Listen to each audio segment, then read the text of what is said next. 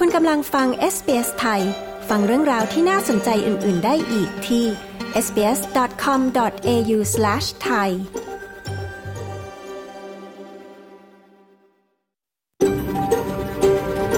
SBS A world of difference You're with SBS Thai on mobile, online and on radio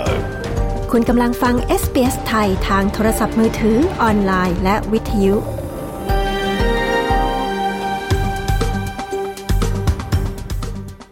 เราขอแสดงความขอบคุณเจ้าของดั้งเดิม ของดินแดนที่เรากำลังกระจายเสียงจากที่นั่น ในวันนี้ SBS ไทยขอแสดงความเคารพ ต่อชาววอรันเจรี วอยเวอรัง ของชาติคูลิน และต่อผู้อาวุโสทั้งในอดีตและปัจจุบัน เราขอแสดงความขอบคุณเจ้าของดั้งเดิม ของดินแดนชาวอบอริจิน และชาวเกาะทอร์เรสเตรททั้งหมดที่คุณกำลังรับฟังเราจากที่นั่น ในวันนี้ด้วย สวัสดีค่ะ พบกันเช่นเคยนะคะ กับรายการ SBS ไทย ในคืนวันที่ 13 กุมภาพันธ์ วันจันทร์นะคะ พุทธศักราช 2566คริสตศักราช 2023 ค่ะหนึ่งวันก่อนวันวาเลนไทน์วันแห่งความรักนะคะ กับดิฉันชลดากรมยินดีค่ะ เราดำเนินรายการสดจากห้องส่งที่เมืองเมลเบิร์น ประเทศออสเตรเลียนะคะ วันนี้เป็นวันวิทยุโลกด้วยค่ะ World Radio Day นะคะ การถ่ายทอดรายการผ่านวิทยุ เป็นสิ่งที่อยู่คู่สังคม ทุกชาติทุกภาษาเป็นเวลานานแล้วค่ะ เหมือนที่เรากำลังออกอากาศอยู่ในค่ำคืนนี้นะคะ คืนนี้มีเรื่องราวอะไรบ้างไปฟังตัวอย่างกันก่อนค่ะ การสอบเขาเหมือนเล่นเกมมากกว่า แล้วก็การสอบค่อนข้าง practical แบบว่าเอาไปใช้หางานได้หรือว่าเหมือนคำถาม interview เหมือนคำถามสัมภาษณ์งาน หรือว่าการทดสอบในการเข้าทำงานอะไรอย่างเงี้ยค่ะ เดือนมกราคมนะคะ เราพูดถึงการสอบ IELTS ไปแล้ว เดือนนี้มาฟังเรื่องของการสอบภาษาอังกฤษนะคะ ที่เรียกว่า PTE บ้างค่ะคุณอลิสทาชาทรงธรรมจาก a u s t r a l Insider มีรายละเอียดเรื่องนี้ค่ะ ติดตามฟังช่วงสัมภาษณ์คืนนี้นะคะ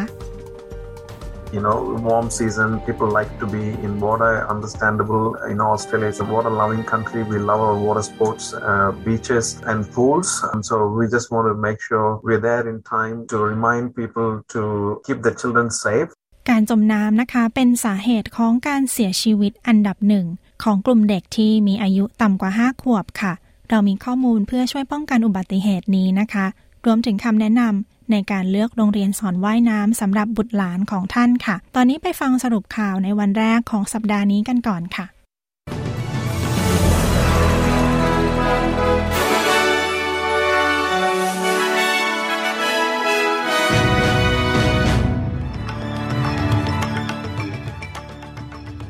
สรุปหัวข้อข่าวนะคะ ประจำวันจันทร์ที่ 13 กุมภาพันธ์ เรื่องของการประกาศเรื่องวีซ่าผู้ลี้ภัยได้ PR ค่ะ ผู้นำฝ่ายค้านนะคะกล่าวขอโทษ เคยประท้วงในสภา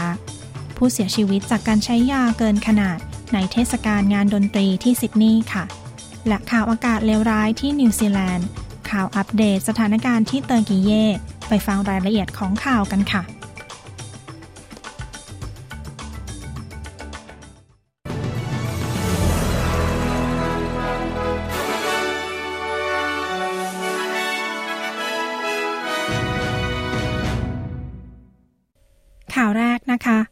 าสุดเรื่องของการเปลี่ยนแปลงเรื่องวีซ่าในออสเตรเลียวันนี้ค่ะ ตั้งแต่ปลายเดือนมีนาคมนี้เป็นต้นไปนะคะ ผู้ลี้ภัยจำนวน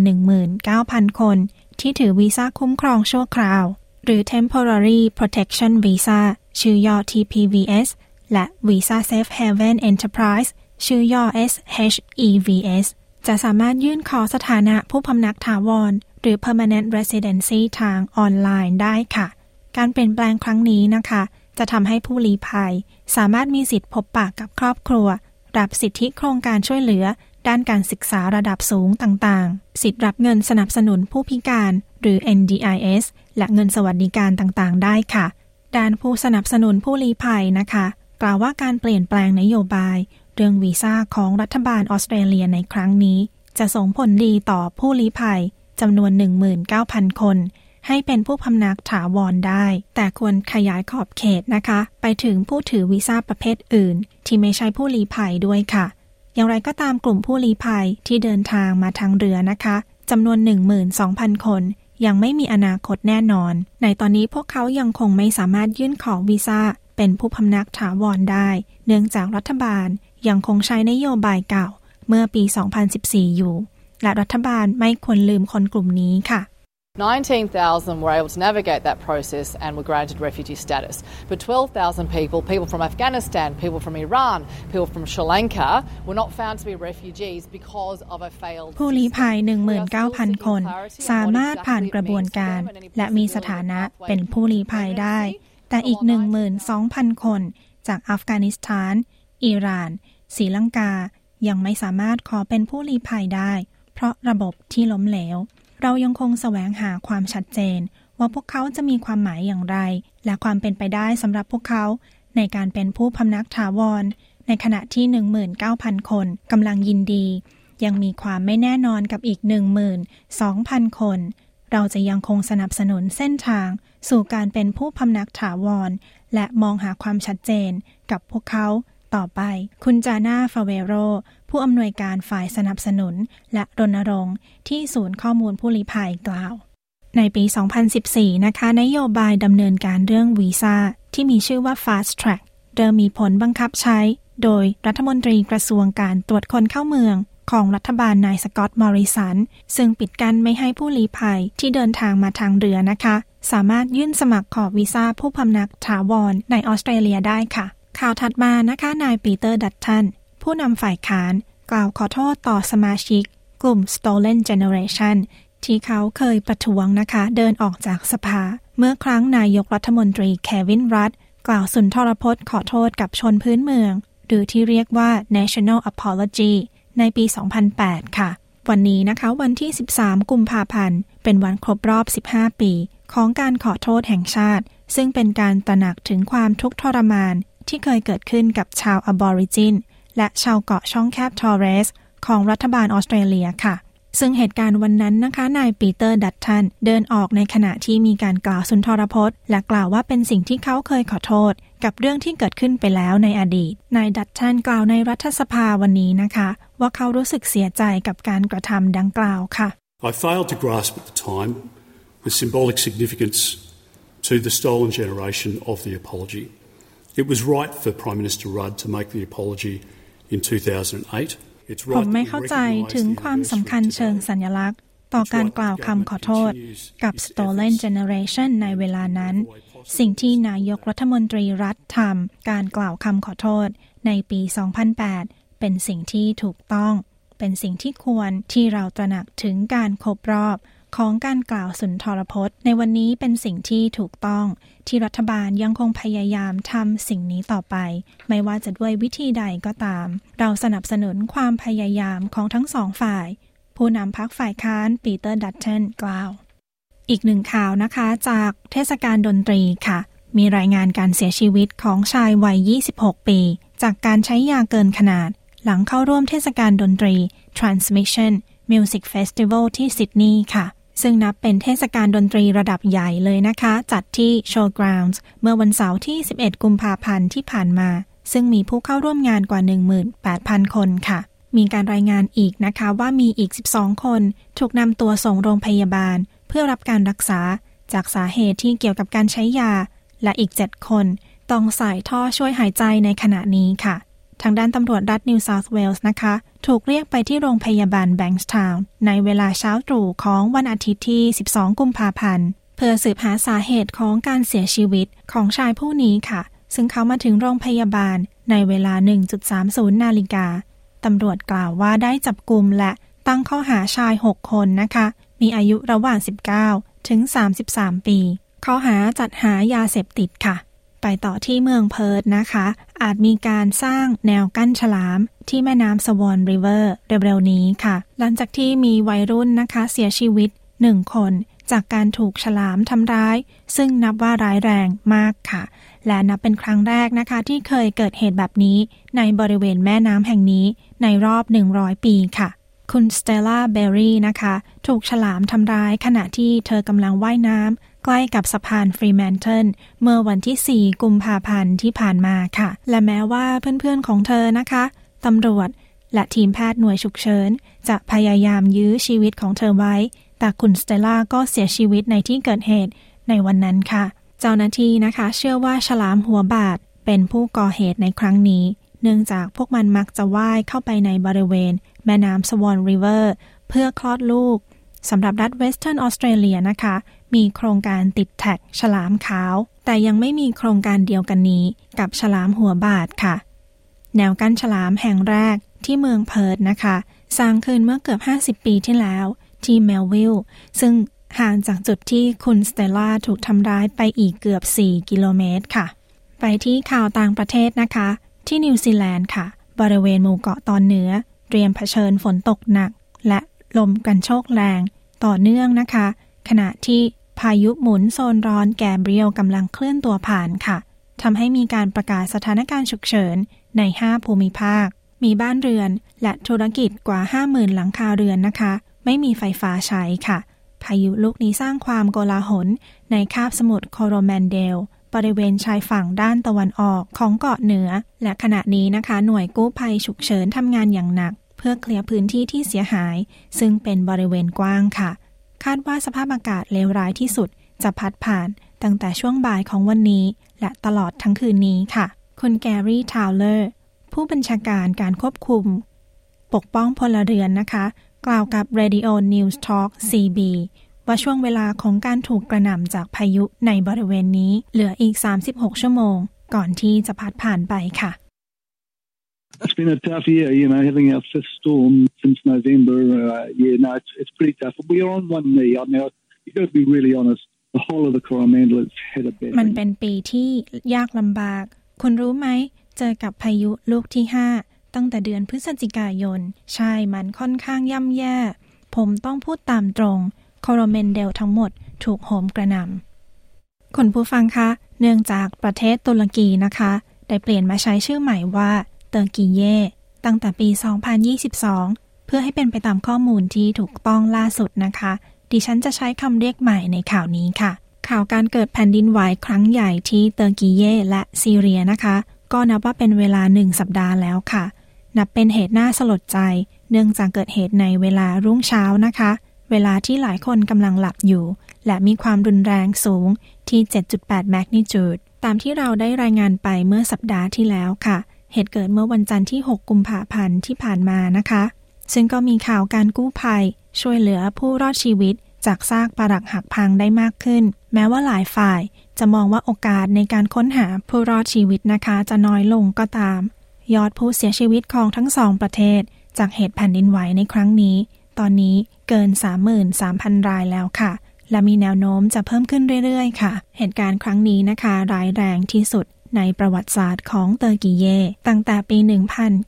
1939 ค่ะ และขณะนี้ทางการกำลังพยายามรักษาความเรียบร้อย หลังมีรายงานว่าเกิดเหตุลักขโมย ที่เมืองอันทักยาทางตอนใต้ของเตอร์กีเย่ค่ะ ซึ่งประชาชนและเจ้าหน้าที่กู้ภัยนะคะ บริเวณนั้นบรรยายว่าสภาพความปลอดภัยแทบไม่มีค่ะ มีการลักขโมยหลายแห่งทั้งตามร้านและบ้านที่พังทลายค่ะ สำหรับเหตุการณ์ครั้งนี้นะคะ ทางการออสเตรเลียคาดว่ามีคนออสเตรเลียเสียชีวิตแล้ว 3 ราย มีคนไทยเสียชีวิต 1 รายสูญหาย 1 รายกำลังตามหาตัวอยู่ค่ะ ตัวเลขเป็นตัวเลขณเวลารายงานข่าว เวลา 10 นาฬิกาของเมืองซิดนีย์และเมลเบิร์นออสเตรเลีย ในวันที่ 13 กุมภาพันธ์ค่ะ อย่างไรก็ตามนะคะ นานาประเทศส่งหน่วยกู้ภัย และความช่วยเหลือต่างๆ ไปยังเตอร์กีเย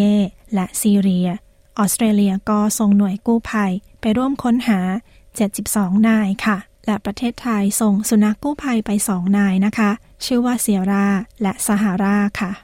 ข่าวจากประเทศไทยประจำวันนี้นะคะ เป็นข่าวความคืบหน้าคดีต่างๆ จากกรมตำรวจของไทยค่ะ ในวันนี้นะคะพลตำรวจเอกสุรเชษฐ์หักพานรองผู้บัญชาการตำรวจแห่งชาติถแถลงความคืบหน้าการดำเนินการ คดีอุ้มทำร้าย ปล้นทรัพย์ อดีตแอดมินเว็บพนันค่ะ โดยท่านรองกล่าวว่าทราบกลุ่มผู้ก่อเหตุแล้วจำนวน 7 คนออกหมายจับและจับได้แล้ว 5 คนกำลังตามจับอีก 2 คนค่ะ และการสืบสวนพบว่าจะมีตำรวจระดับสารวัตรเกี่ยวข้องอยู่ในกลุ่มนี้ด้วยสำหรับกรณีที่มีผู้เสียหายนะคะ ให้การพาดพิงถึงตำรวจยศนายพลท่านหนึ่ง ว่าเป็นเจ้าของเว็บพนัน ขณะนี้กำลังสืบสวนสอบสวนอยู่ค่ะ แต่ในตอนนี้ไม่สามารถแถลงได้ชัดเจน เนื่องจากยังอยู่ในขั้นตอนของการรวบรวมพยานหลักฐานค่ะ รองผู้บัญชาการย้ำนะคะว่า หากพบตำรวจมีส่วนเกี่ยวข้อง จะดำเนินการอย่างตรงไปตรงมา แม้จะเป็นเพื่อนร่วมรุ่นนายร้อยตำรวจก็ตามค่ะสำหรับในส่วนของกรณีคดีอื้อเช้าของตำรวจ ในสำนักงานตรวจคนเข้าเมืองนะคะ สัปดาห์นี้จะเริ่มทยอย แจ้งข้อหาตำรวจที่มีส่วนเกี่ยวข้องกับคดีนี้กว่า 100 นาย จากที่มีการสอบพฤติกรรม พบว่ามีตำรวจที่ปล่อยให้คนต่างชาติเข้าประเทศ โดยใช้วีซ่าต่างๆ เช่นวีซ่านักเรียน หรือวีซ่าของอาสาสมัครมูลนิธิ มีการใช้เอกสารปลอมนะคะ ประกอบการยื่นขอวีซ่ามูลนิธิ โดยมีนายตำรวจของสำนักงานตรวจคนเข้าเมืองค่ะ มีชื่อเป็นผู้จัดตั้งมูลนิธิดังกล่าวด้วย มีการปลอมแปลงลายเซ็น ของรองผู้ว่าการจังหวัด ปลอมตราประทับหน่วยงานการศึกษา พื่อใช้ประกอบเอกสารในการขอวีซ่านักเรียนค่ะ โดยพลตำรวจเอกสุรเชษระบุว่าถือว่าเป็นการกระทำความผิดทั้งหมดค่ะ และทั้งหมดนี้นะคะคือการรายงานข่าวประจำวันจันทร์ที่ 13 กุมภาพันธ์ค่ะ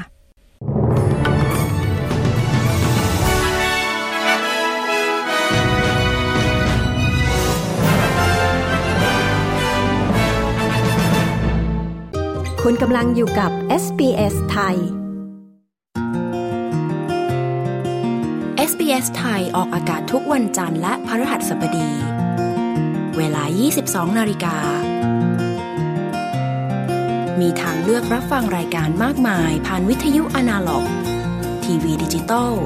ออนไลน์ หรือแอปโทรศัพท์เคลื่อนที่ SBS ไทย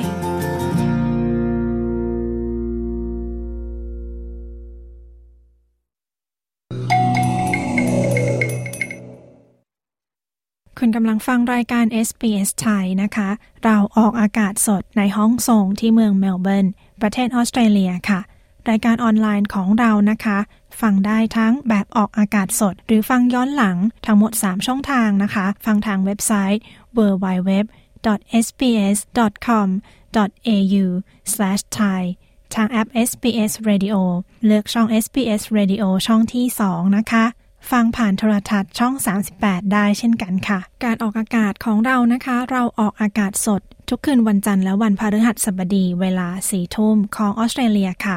รายการคืนวันจันทร์เป็นดิฉันชลดากรมยินดีค่ะ ฟังย้อนหลังเวลาที่สะดวกได้ทางเว็บไซต์เช่นกันนะคะ หรือสามารถฟังทางพอดแคสต์แพลตฟอร์มได้ทุกที่ค่ะ SBS ไทยผลิตเนื้อหาออกหลายช่องทางนะคะ เรามีอัปเดตข่าวสารให้อ่านทุกวัน ติดตามได้ทางเว็บไซต์ หรือทาง Facebook Page SBS ไทยค่ะ และเรื่องที่มีคนอ่านมากที่สุดสัปดาห์ที่แล้วนะคะ เป็นเรื่องของออสเตรเลีย เปิดตัวหนังสือเดินทางรุ่นใหม่ R Series ดูเหมือนว่าเรื่องของพาสปอร์ตจะเป็นเรื่องที่คนไทยอ่านมากที่สุดนะคะ ขึ้นอันดับมาติดติดกันเป็นเวลาหนึ่งเดือนแล้วค่ะ ตอนนี้ไปฟังเรื่องของข่าวสารโครงการทุนล่ามนะคะ ของรัฐบาลรัฐนิวเซาท์เวลส์ค่ะ เพื่อให้มีล่ามเพิ่มขึ้นในแต่ละชุมชน ที่มีความหลากหลายทางภาษา ไปฟังรายละเอียดกันค่ะ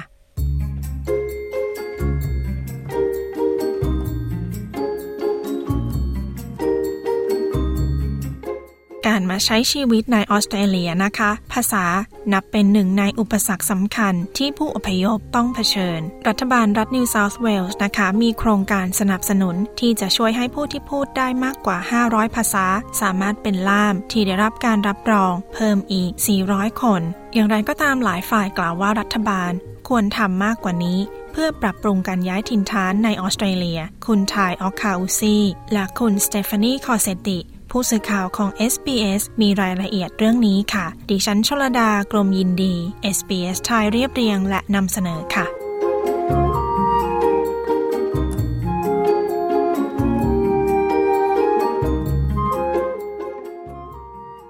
ความปรารถนาที่จะมีส่วนร่วมกับประเทศใหม่ ได้กลายเป็นแรงบันดาลใจของคุณรามาน อาลี จาเวตผู้ลี้ภัยชาวอัฟกานิสถานค่ะ คุณรามานทำงานเป็นอาจารย์ สอนในมหาวิทยาลัย และเป็นเจ้าหน้าที่คณะกรรมการสิทธิมนุษยชนอิสระของอัฟกานิสถานด้วย เขามีสถานะเป็นชนกลุ่มน้อย ชาติพันธุ์ฮัสซารา ซึ่งทำให้หลังจากที่กลุ่มตาลิบันยึดอำนาจนะคะ เขาจึงไม่สามารถอยู่ได้อีกต่อไป I mean the work for human rights was obviously uh, dangerous. Not only in Afghanistan, in many countries, but Afghanistan was like the most การทำงานเพื่อสิทธิมนุษยชน แน่นอนว่าอันตรายในอัฟกานิสถานและในหลายประเทศ แต่ที่อัฟกานิสถานนับว่าเป็นงานที่ยากที่สุดที่ฉันทำคุณจาเวตนะคะมาถึงออสเตรเลียในปี 2021 และเริ่มทำงานที่คลินิกกฎหมายแห่งหนึ่ง ในแถบตะวันตกของซิดนีย์โดยหน้าที่ของเขาในฐานะผู้ช่วยด้านกฎหมายนะคะ ครอบคลุมถึงการเป็นล่าม ซึ่งเขาต้องใช้ทั้งหมด 5 ภาษา Dari Hazaragi Persian, uh, which is Farsi, also people call it Persian and Farsi, and uh, uh, Pashto, and English. ภาษาดารี ภาษาฮาซารากิ ภาษาเปอร์เซีย หรือฟอร์ซี หลายคนเรียกภาษาเปอร์เซีย หรือภาษาฟอร์ซี ภาษาพาสโต และภาษาอังกฤษ โครงการของรัฐบาลนิวเซาท์เวลส์นะคะ จะช่วยให้เขาสามารถเป็นล่ามที่มีการรับรองเพื่อช่วยผู้อพยพชาวอัฟกานิสถานได้ค่ะ This will go a long way in ensuring that those communities that have uh, interpreters and translators in the field get the best advice, support in ensuring those important สิ่งนี้จะช่วยให้มั่นใจได้ ว่าชุมชนเหล่านั้นมีล่ามและนักแปล เพื่อขอรับคำปรึกษาและการช่วยเหลือได้ดีที่สุดเพื่อความมั่นใจว่าข้อความสำคัญของรัฐบาลจะถูกส่งไป คุณมาร์ค คูรัฐมนตรีกระทรวงพหุวัฒนธรรม แห่งรัฐนิวเซาท์เวลส์กล่าว จากโครงการนี้นะคะมีผู้ที่จบการศึกษาเพื่อเป็นล่ามทั้งหมด 500 ภาษา กว่า 400 คน รวมถึงภาษาดารี ภาษาโซมาลี และภาษายูเครนสามภาษานี้นับเป็นภาษาที่เกิดใหม่ ซึ่งต้องใช้ล่ามสื่อสาร เป็นการให้ความช่วยเหลือผู้ที่พลัดถิ่น เนื่องจากความขัดแย้งคุณคาโลคาลี จากสมาพันธ์ชุมชนหลากหลายชาติพันธุ์แห่งออสเตรเลีย กล่าวว่าหน่วยงานสาธารณะมักพึ่งพาความช่วยเหลือจากล่าม The cost of getting accreditation is really prohibitive. It is a, a real barrier to entry. And it's really important that we get um, people in the community trained up who are ค่าใช้จ่ายในการขอรับรองเป็นสิ่งกีดกันอย่างมาก เป็นอุปสรรคในการเริ่ม สิ่งสำคัญคือเราให้คนในชุมชนเข้าอบรม เพื่อให้พวกเขาสามารถช่วยเหลือสมาชิกในชุมชนของพวกเขาได้ ภาษาไม่ใช่อุปสรรคเพียงอย่างเดียวของผู้ย้ายถิ่นนะคะ จากสถิติระบุว่าหนึ่งในสามของผู้ที่มาใหม่ รายงานถึงความลำบากในการหางาน อุปสรรคที่พบบ่อยที่สุด คือการขาดประสบการณ์ด้านการทำงานในออสเตรเลียค่ะ ตามมาด้วยการขาดคนในพื้นที่ จากนั้นเป็นเรื่องของภาษาคุณคาลีนกล่าวว่าควรมีภาษาที่ครอบคลุมมากขึ้นค่ะ We have to recognise that there often is not a lot of work for those interpreters or, and and so we need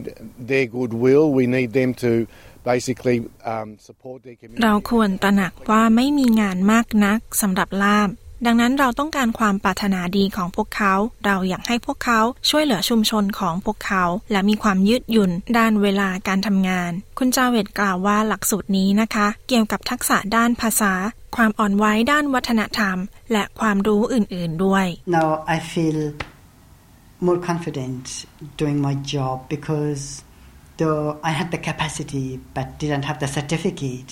ตอนนี้ผมรู้สึกมั่นใจมากขึ้น เพราะผมเคยมีความสามารถในการทำงาน แต่ไม่มีใบรับรอง ออสเตรเลียนะคะมีภาษาที่หลากหลาย และช่วยให้ผู้อื่นสามารถตั้งถิ่นฐานในประเทศใหม่ได้ค่ะ คุณผู้ฟังสามารถอ่านรายละเอียด เรื่องโครงการทุนการศึกษาล่ามของรัฐบาล New South Wales ได้ที่ multicultural.nsw.gov.au ค่ะ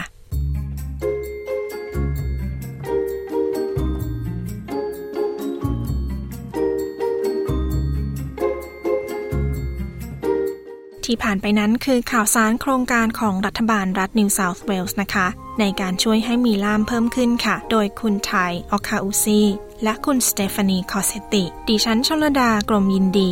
SBS ไทยเรียบเรียงและนำเสนอค่ะ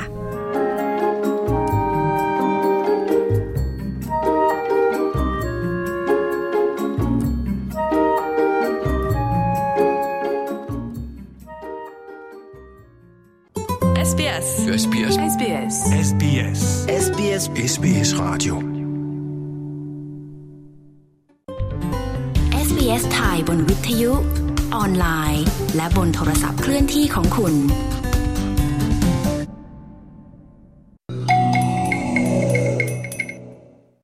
คนกำลังฟังรายการวิทยุ SBS ไทยนะคะ ออกอากาศสดในออสเตรเลียกับดิฉันชลดากรมยินดีค่ะ ช่วงท้ายรายการเรามีบทสัมภาษณ์เรื่องของการสอบ PTE นะคะ อีกหนึ่งการสอบภาษาอังกฤษที่อาจเป็นทางเลือกสำหรับผู้ที่ต้องการสอบภาษาอังกฤษเร็วๆนี้ค่ะ ติดตามฟังนะคะ ตอนนี้มาฟังข้อมูลเรื่องของความปลอดภัยในการเล่นน้ำของเด็กๆ ค่ะ รวมถึงคำแนะนำการเลือกโรงเรียน และครูสอนว่ายน้ำในออสเตรเลียค่ะ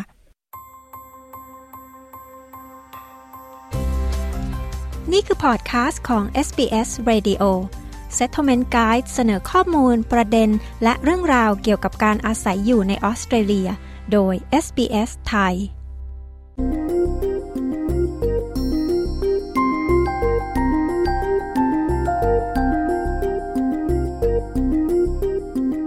จากสถิตินะคะมีเด็กที่อายุต่ำกว่า 5 ขวบ เสี่ยงจมน้ำสูงที่สุด โดยเฉลี่ยมีเด็กเสียชีวิต 23 ราย รักษาตัวในโรงพยาบาล 183 รายต่อปี ในออสเตรเลียค่ะ การช่วยให้บุตรหลานของคุณว่ายน้ำอย่างปลอดภัยเป็นสิ่งสำคัญนะคะ โดยเฉพาะเมื่ออาศัยอยู่ในบริเวณที่ใกล้กับแหล่งกิจกรรมทางน้ำต่างๆ ในออสเตรเลียมีหลายหนทางนะคะ ในการเรียนรู้ทักษะที่จำเป็นสำหรับเด็กๆ ไม่ว่าจะอายุเท่าไหร่ หรือมีประสบการณ์มาก่อนหรือไม่ คุณโซอี้โทไมดู ผู้สื่อข่าวของ SBS มีรายละเอียดเรื่องนี้ค่ะ ดิฉันชลดากรมยินดี SBS ไทยเรียบเรียงและนำเสนอค่ะ การเล่นน้ำนะคะ เป็นกิจกรรมที่พบได้บ่อย เมื่อเด็กๆเติบโตที่ออสเตรเลีย ไม่ว่าจะเป็นที่ชายหาด แม่น้ำทะเลสาบ หรือในสระว่ายน้ำละแวกบ้าน อย่างไรก็ตามนะคะ เป็นเรื่องน่าเศร้าที่มีเด็กจมน้ำทุกปีค่ะ ปี 2022 นะคะ มีจำนวนเด็กที่เข้ารับการรักษาในโรงพยาบาลในซิดนีย์เนื่องจากจมน้ำเพิ่มขึ้นอย่างน่าวิตก ส่งผลให้เครือข่ายโรงพยาบาลเด็กในซิดนีย์ และหน่วยฉุกเฉินของรัฐนิวเซาท์เวลส์นะคะ ออกคำเตือนผู้ปกครองให้ตระหนักถึงความเสี่ยง โดยเฉพาะในช่วงฤดูร้อนค่ะ You know, warm season, people like to be in water. Understandable. You know, Australia is a water-loving country. We love our water sports, uh, beaches and pools. And so we just want to make sure we're there. In ในฤดูร้อนหลายคนชอบเล่นน้ำเข้าใจได้ออสเตรเลียเป็นประเทศที่ชอบน้ำเราชอบกีฬาทางน้ำทะเลและสระว่ายน้ำ เราอยากแน่ใจว่าเราเตือนประชาชน ให้ดูแลเด็กๆ ให้ปลอดภัยเมื่ออยู่ในน้ำหลายครั้งเราคิดว่าสิ่งนี้จะไม่เกิดขึ้นกับฉัน เราไม่ควรมีความคิดแบบนั้น มันเกิดขึ้นได้กับทุกคน โดยเฉพาะกลุ่มคนที่อายุน้อยเพียงแค่คุณปล่อยปละละเลย ชั่วครู่เท่านั้น นายแพทย์ SV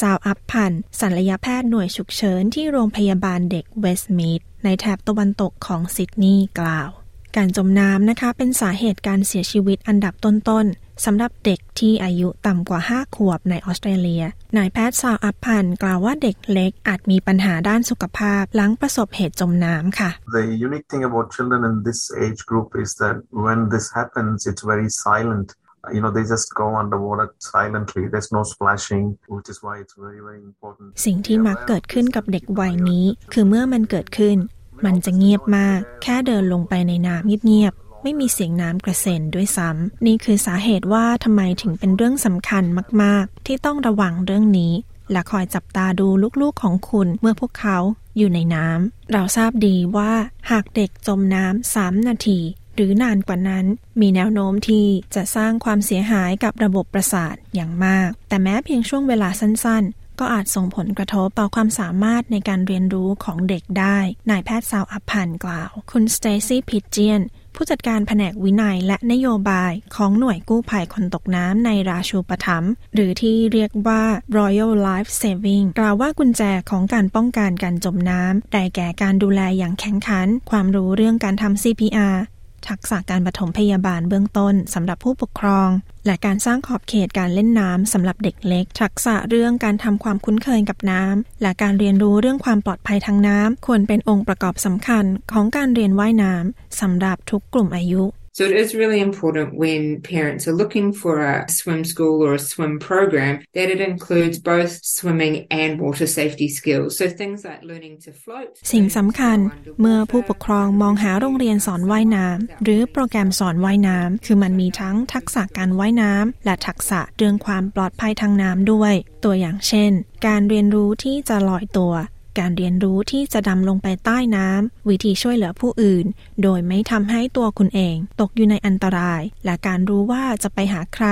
และโทรหาใคร ไม่ว่าจะเป็นการโทร 000 หรือไปหา Life Saver คุณพิเจียนอธิบาย โครงการการว่ายน้ำและความปลอดภัยทางน้ำระดับประเทศ ระบุรายการทักษะที่เด็กๆ ควรเรียนรู้ตามระดับอายุ เกณฑ์มาตรฐานครอบคลุมความสามารถในการว่ายน้ำในระยะทางที่กำหนด รวมถึงความรู้เรื่องความปลอดภัยทางน้ำและทักษะการเอาชีวิตรอด Three key benchmarks, but the big one is by the age of 12, a child should be able to swim 50 meters, float for two minutes, and also perform a rescue and a survival sequence with clothes on. เกณฑ์มาตรฐานสำคัญมี 3 ข้อ ข้อสำคัญคือเมื่ออายุ 12 ปี เด็กควรสามารถว่ายน้ำได้ 50 เมตร ลอยตัวได้ 2 นาที และสามารถช่วยเหลือและเอาชีวิตรอดได้โดยสวมเสื้อผ้า มีเกณฑ์มาตรฐานสำหรับเด็กอายุ 6 ขวบ หรือเมื่อคุณอายุ 17 ปีเช่นกัน เราอยากให้แน่ใจว่าเด็กๆ มีทักษะสำคัญเหล่านั้นเมื่อพวกเขาจบระดับประถมศึกษา หลักสูตรของโรงเรียนทั่วประเทศ เปิดโอกาสให้เด็กๆ เรียนรู้ผ่านโปรแกรมว่ายน้ำและความปลอดภัยทางน้ำช่วงใดช่วงหนึ่ง ระหว่างที่พวกเขาศึกษาระดับประถมศึกษา แต่คุณแบรนดอนวอร์ดผู้บริหารของสมาคมครู และผู้ฝึกสอนว่ายน้ำแห่งออสเตรเลียกล่าวว่าสามารถให้เด็กๆ เริ่มคุ้นชินกับน้ำได้เร็วกว่านั้น คุณกำลังอยู่กับ SBS ไทย Water familiarisation can start from as young as six months old. In fact, many swim schools are starting even earlier than that. And that's about getting the children comfortable in the water and getting สามารถสร้างความคุ้นชินกับน้ำได้ ตั้งแต่เด็กอายุ 6 เดือน อันที่จริงมีโรงเรียนสอนว่ายน้ำหลายแห่ง ที่เริ่มสอนตั้งแต่อายุน้อยกว่านั้นด้วยซ้ำเป็นการให้เด็กๆสบายใจเมื่ออยู่ในน้ำและให้พวกเขามีทักษะพื้นฐานต่างๆ จนพวกเขาอยู่ในระดับที่พร้อมจะเรียนรู้ อายุตั้งแต่ 3 ถึง 4 ขวบเป็นช่วงเวลาที่ดีมาก ที่เด็กๆ จะเริ่มสร้างทักษะพื้นฐานเรื่องความปลอดภัยทางน้ำเรียนว่ายน้ำและลอยตัวได้อะไรทำนองนั้น คุณวอร์ดอธิบาย ผู้ปกครองนะคะมีบทบาทอย่างมากในการช่วยให้เด็กว่ายน้ำได้อย่างปลอดภัยค่ะ คุณกำลังอยู่กับ SBS ไทย You know, I know certainly for the children that I've seen learning to swim and my children, you build routines so that they know that they can't get in the water unless they've got their swimming costumes on. They know จากเด็กๆที่ผมเห็นเรียนว่ายน้ำและลูกๆของผม คุณสามารถสร้างกิจวัตรให้พวกเขารู้ ว่าพวกเขาไม่สามารถลงน้ำได้ หากพวกเขาไม่ใส่ชุดว่ายน้ำ พวกเขาไม่สามารถลงน้ำได้ หากไม่มีผู้ใหญ่ไปด้วย คุณสามารถสร้างกิจวัตรและความตระหนักรู้ได้ตั้งแต่อายุอย่างน้อย อีกสิ่งหนึ่งคือผู้ปกครองต้องมีความมั่นใจและมีความสามารถในการว่ายน้ำเพื่อที่จะเป็นผู้ดูแลที่ดีได้ คุณวอร์ดกล่าวนายแพทย์สาวอัพพันธ์นะคะ ประเมินว่ามีเด็กราวๆหนึ่งใน 5 ที่ประสบเหตุจมน้ำที่มีภูมิหลังทางวัฒนธรรมที่หลากหลายค่ะ ในฐานะผู้ที่เรียนว่ายน้ำระดับผู้ใหญ่ในออสเตรเลีย เขาเรียกร้องให้ผู้ปกครองและเด็กๆ เรียนรู้ให้เร็วที่สุดเท่าที่จะทำได้ After coming to Australia, I did some lessons just to be able to float a little bit in water. So it's likely there are many people like that from culturally diverse backgrounds where the parent cannot swim. เมื่อมาถึงออสเตรเลีย ผมเรียนว่ายน้ำเพื่อให้สามารถลอยตัวในน้ำได้นิดหน่อย เป็นไปได้ว่ามีอีกหลายคนที่มีภูมิหลังทางวัฒนธรรมที่หลากหลายที่เป็นแบบนั้น ซึ่งผู้ปกครองเองว่ายน้ำไม่ได้ แต่โชคดีที่ในออสเตรเลียเราสามารถให้เด็กๆ ลงน้ำในสภาพแวดล้อมที่ปลอดภัยได้ การเริ่มเรียนตั้งแต่เล็กๆ จริง ๆ แล้วเป็นสิ่งที่ดี เพราะพวกเขาจะอาศัยอยู่ที่นี่ พวกเขาจะไปเจอแหล่งน้ำและละเล่นกิจกรรมทางน้ำต่างๆ นายแพทย์สาวอัพพันธ์กล่าว ทางด้านคุณพิเจียนนะคะ แนะนำให้ผู้ปกครองใช้บัตรกำนันกีฬาของแต่ละมลรัฐและมณฑลเพื่อให้ลูกๆของพวกเขาเรียนว่ายน้ำได้ค่ะ For example, in New South Wales, where there's active kids vouchers, they can be used for swimming lessons. The first lap vouchers in New South Wales are for three to six year olds to access ตัวอย่างเช่น รัฐ New South Wales มีบัตรกำนัน Active Kids ที่พวกเขาสามารถใช้กับการเรียนว่ายน้ำได้ บัตรกำนันรอบแรกของรัฐ New South Wales มีสำหรับการเรียนว่ายน้ำและเรียนเรื่องความปลอดภัยทางน้ำสำหรับเด็กอายุ 3-6 ขวบมณฑล Northern Territory มีบัตรกำนันเรียนว่ายน้ำสำหรับเด็ก อายุต่ำกว่า 5 ขวบเช่นกัน เช่นเดียวกับกิจกรรมอื่นๆนะคะ การลงทะเบียนให้เด็กเรียนว่ายน้ำ ต้องมีการหาข้อมูล คุณวอร์ดแนะนำหลักเกณฑ์สำคัญที่ควรพิจารณา Certainly be looking to make sure that the swim school has got qualified teachers, make sure that those teachers have got a reputable accreditation, and that could be Royal Life Saving Society, OSWIM, Swim Australia. ผมจะมองหาเพื่อให้แน่ใจว่าโรงเรียนสอนว่ายน้ำมีครูผู้สอนที่มีคุณวุฒิตรวจสอบให้แน่ใจว่าครูได้รับการรับรองจากสถาบันที่เชื่อถือได้ และนั่นอาจเป็นจากสมาคมหน่วยกู้ภัยคนตกน้ำ หรือ Royal Life Saving Society OSWIM Swim Australia มีโรงเรียนหลายแห่งที่มีคุณวุฒิเหล่านั้น และผมคิดว่าอีกสิ่งหนึ่งที่ควรมองหาคือมันเหมาะกับค่านิยมของคุณหรือไม่ โรงเรียนดูดีหรือไม่ โรงเรียนสะอาด และเป็นระเบียบหรือไม่ โรงเรียนสอนว่ายน้ำหลายแห่ง มีคำชมเชยของลูกค้าบนเว็บไซต์ มีหลายสิ่งที่ควรนึกถึง แต่ผมคิดว่าครูที่มีคุณวุฒิเป็นเรื่องหลัก คุณบอร์ดกล่าว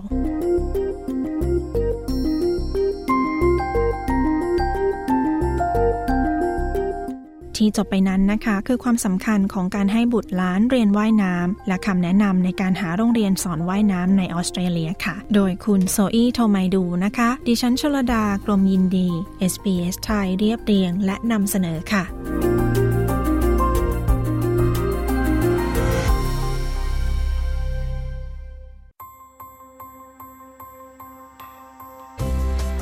ที่ผ่านไปเป็นพอดแคสต์ของ SBS Radio ฟังสารคดี Settlement Guide เพิ่มเติมได้ที่ sbs.com.au forward slash thai คุณกำลังฟัง SBS Thai You're listening to SBS Thai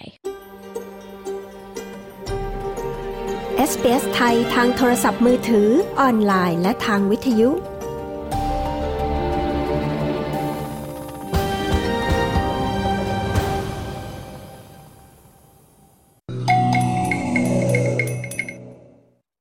สู่ช่วงสัมภาษณ์นะคะของ SBS ไทยกับดิฉันชลดากรมยินดีค่ะ ไปฟังเรื่องข้อมูลการสอบภาษาอังกฤษ PTE นะคะ โดยคนไทยที่เคยสอบแบบทดสอบนี้ค่ะ อาจเป็นอีกทางเลือกหนึ่งสำหรับผู้ที่ต้องสอบภาษาอังกฤษ หรือกำลังสอบ IELTS อยู่แต่ยังไม่ผ่านนะคะ ไปฟังรายละเอียดกันค่ะ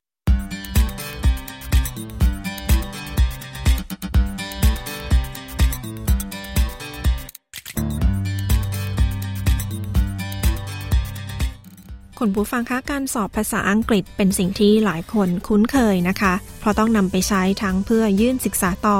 เพื่อทำงาน หรือเพื่อทำตามข้อกำหนดในการขอ PR หรือขอวีซ่าตัวอื่น ๆ ในออสเตรเลียค่ะ SBS ไทยได้ทำบทสัมภาษณ์เจาะลึกเรื่องของการสอบ IELTS ไปครั้งก่อนนะคะ กับคุณครูลีลาสามารถหาฟังได้ค่ะ แต่ในวันนี้ค่ะเราจะไปทำความรู้จักกับแบบทดสอบภาษาอังกฤษอีกตัวหนึ่งนะคะ ที่เรียกย่อๆว่า PTE หรือ Pearson Test of English ที่หลายคนหันไปสอบกันในช่วงหลังนี้ค่ะ เราได้สัมภาษณ์คุณอลิสทัชะทรงธรรมนะคะ จาก AusThai Insider ไปฟังกันค่ะว่าทำไมคุณอลิสถึงเลือกสอบ PTE และมีรายละเอียดอะไรบ้าง ดิฉันชลดากรมยินดี SBS ไทยรายงานค่ะ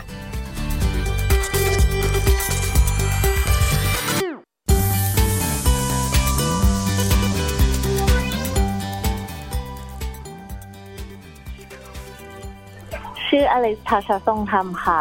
รู้จักการสอบ PTE ได้ยังไงคะหนูรู้จักการสอบ PTE ครั้งแรกตอนที่อยู่ห้องเดียวกับเพื่อนคนจีนนะคะคือเป็นรูมเมทตอนนั้นหนูยังสอบไอเอลอยู่ แล้วก็เหมือนสอบหลายรอบแล้วไม่ผ่านแล้วเห็นเพื่อนนั่งอ่านหนังสือ ติวภาษาอังกฤษกันก็เลยไปถามดูว่าทำอะไร เขาก็เลยบอกว่า ตอนนี้เขาเรียน PTE แล้วก็กำลังจะสอบ PTE หนูก็เลยถามเขาว่า PTE คืออะไร เขาก็เลยบอกว่านี่ยูยังสอบ IELTS อยู่หรออะไรเงี้ยก็เลยรู้จัก PTE ค่ะ ค่ะ ตอนนั้นน้องอลิสต้องสอบ PTE เพื่อใช้สำหรับทำอะไรคะ ตอนนั้นสอบเพื่อทำ skill assessment นะคะเพราะว่าเป็นออเดเตอร์ที่ไทยมาแล้วก็อยากจะใช้ผลสอบภาษาอังกฤษเนี่ย เพื่อเอาไปยื่นทำ skill visa แล้วพอรู้ว่าเพื่อนคนจีนที่ห้องสอบ PTE เราก็เลยไปหาข้อมูลการสอบนี้ใช่ไหมคะ ใช่ค่ะ ก็ถามเอาจากเพื่อนเลย เพราะว่าเพื่อนๆเองเขาก็ไปเรียนมาเขาก็มี material อะไรอย่างนี้อยู่แล้ว เราก็ไปนั่งดูกับเขา แล้วก็หาข้อมูลเพิ่มเติมเองด้วย แล้วก็เตรียมไปสอบเองค่ะ ช่วยเล่าให้ฟังหน่อยค่ะว่าการสอบ PTE เนี่ยเป็นยังไงมั่งคะ ก็การสอบ PTE ปกติก็จะมีสอบทั้งฟังพูดอ่านเขียนนะคะ แล้วก็ตัวเองอะรู้สึกว่าตั้งแต่ตอนเตรียมตัวสอบแล้วรู้สึกว่าการสอบเขาเหมือนเล่นเกมมากกว่า แล้วก็การสอบค่อนข้าง practical แบบว่าเอาไปใช้หางานได้หรือว่าเหมือนคำถาม interview เหมือนคำถามสัมภาษณ์งาน หรือว่า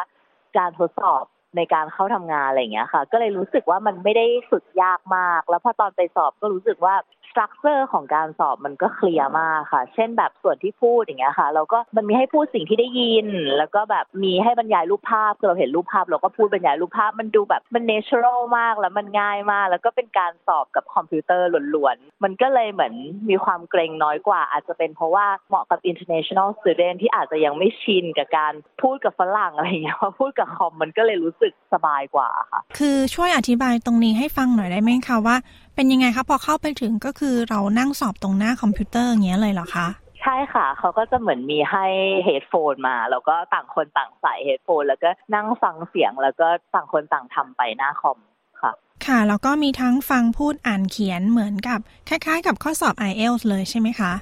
ใช่ค่ะ เหมือน IELTS เลยค่ะ แต่แค่มีทั้งฟังพูดอ่านเขียน แต่ว่าส่วนที่ไม่เหมือนก็คือว่าวิธีการสอบหรือว่าสไตล์ข้อสอบไม่เหมือนกันค่ะ คำว่าสไตล์ข้อสอบไม่เหมือนกันนี่น้องอลิสช่วยอธิบายให้ฟังหน่อยค่ะว่าไม่เหมือนกันยังไงคะ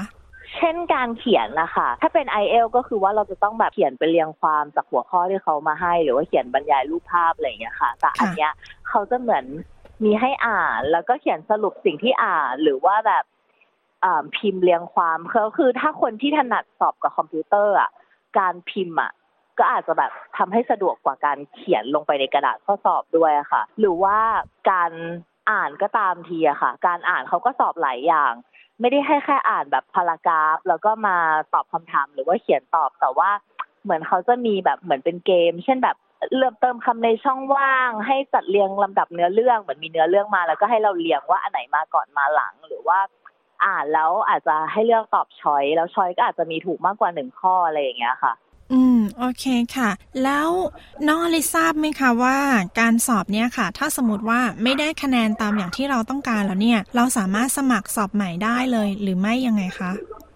สมัครสอบใหม่ได้เลยค่ะ แล้วก็ผลการสอบเขาก็ค่อนข้างไวด้วย อันนี้เป็นสิ่งที่หนูประทับใจคือแบบสองถึงห้าวันก็ได้ ตอนหนูสอบรู้สึกจะแค่สามวันก็ผลออก ค่ะ ใช่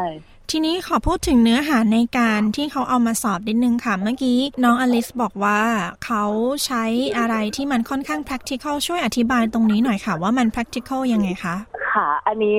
อยากจะแชร์มากๆ เพราะว่ารู้สึกว่ามันเป็นเหมือนยิงปืนนัดเดียวได้นกสองตัวค่ะ คือว่าพอเราฝึก PTE แล้วอะค่ะไอสิ่งที่เราฝึกกับ PTE อะหลาย ๆ บริษัทในออสเตรเลียเขาก็ใช้ในการสอบเหมือนเป็นการสกรีนคนขั้นแรกก่อนจะเอาไปสัมภาษณ์อะค่ะ อย่างเช่น หนูเคยอ่าสมัครงานจัดดอกไม้อย่างเงี้ย แล้วก็เคยสมัครงานบริษัทด้วย มันก็มีข้อสอบคล้ายๆกัน เช่น ถ้าเขาอยากจะ test ว่าเราจะฟังลูกค้ารู้เรื่องไหมเขาก็เหมือนอัดเสียงมา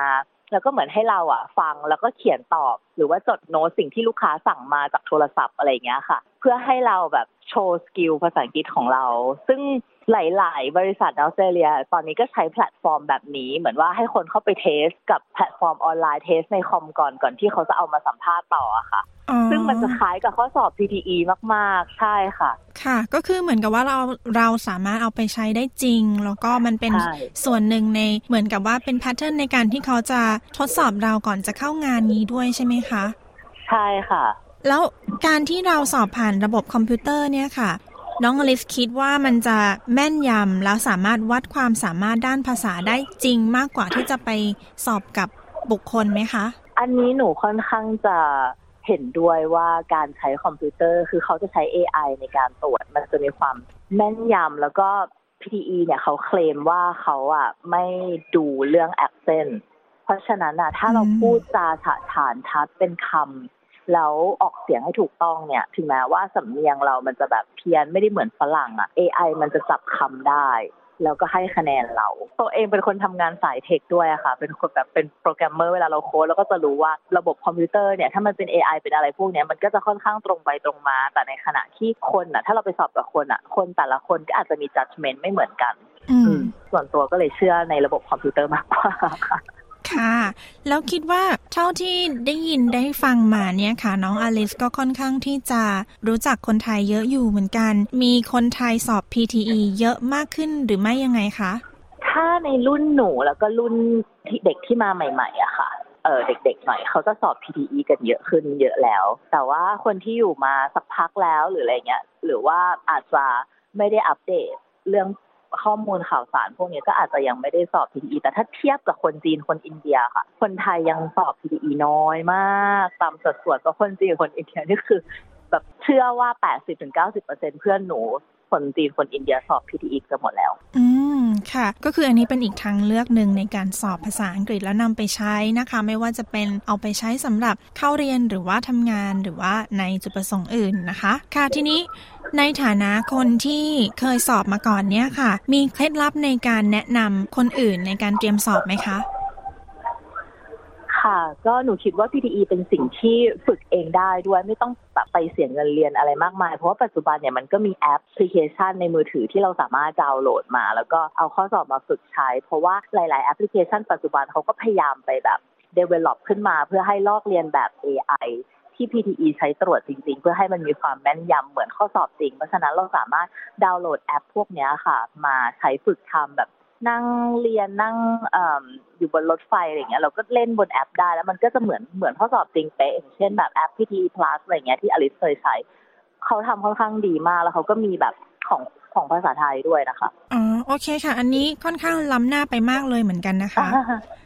ค่ะ ค่ะ แล้วสุดท้ายแล้วนะคะ ให้น้องอลิสช่วยฝาก ให้กำลังใจคนที่กำลังจะสอบภาษาอังกฤษในออสเตรเลียหน่อยค่ะอลิสคิดว่าเราทำได้ค่ะ เพราะว่าส่วนใหญ่คนไทยอะจะกังวลตัวเองเรื่องเอ้ยฉันจะพูดไม่เหมือนฝรั่งหรือเปล่า หรือว่าไม่มั่นใจสำเนียงเพราะฉะนั้นนะ PTE อะจะกำจัดปัญหาเรื่องนี้ไปแล้ว เรื่องว่าสำเนียงเราไม่โอเคอะไรเงี้ยอยากจะให้ลองเปิดใจแล้วก็ลองสอบ PTE ดู เพราะว่าอลิสอะตอนที่อลิสเปิดใจไปสอบ PTE อะก็คือรอบแรกอะผ่านเลยผ่านได้แบบคะแนนที่ตัวเองต้องการเลย ก็เลยเป็นสิ่งที่ทำให้ เราประทับใจในการสอบ PTE มากแล้วก็อยากจะแนะนำคนไทยไปสอบ PTE ตอนนี้ เพื่อนๆรอบตัวก็ย้ายไปสอบ PTE กันหลายคนแล้ว แล้วก็ชอบเหมือนกันค่ะโอเคค่ะ ยังไงขอบคุณน้องอลิสมากนะคะสำหรับข้อมูลค่ะ ขอบคุณค่ะ ค่ะ สวัสดีค่ะ สวัสดีค่ะ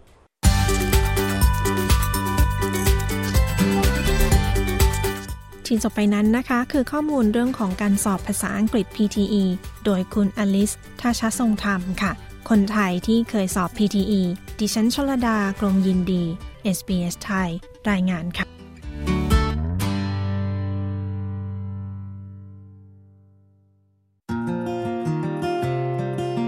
SBS ไทยออกอากาศทุกวันจันทร์และพฤหัสบดี เวลา 22 นาฬิกา มีทางเลือกรับฟังรายการมากมาย ผ่านวิทยุอนาล็อก ทีวีดิจิตอลออนไลน์ หรือแอปโทรศัพท์เคลื่อนที่ SBS ไทย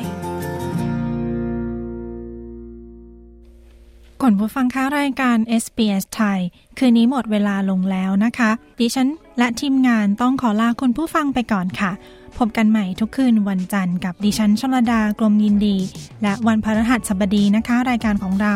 เวลาสี่ทุ่มตรงค่ะ ตามเวลาของเมืองซิดนีย์และเมลเบิร์นนะคะ ขอบคุณทุกท่านสำหรับการติดตามรับฟังค่ะ พบกันใหม่ในวันจันทร์หน้า สวัสดีค่ะ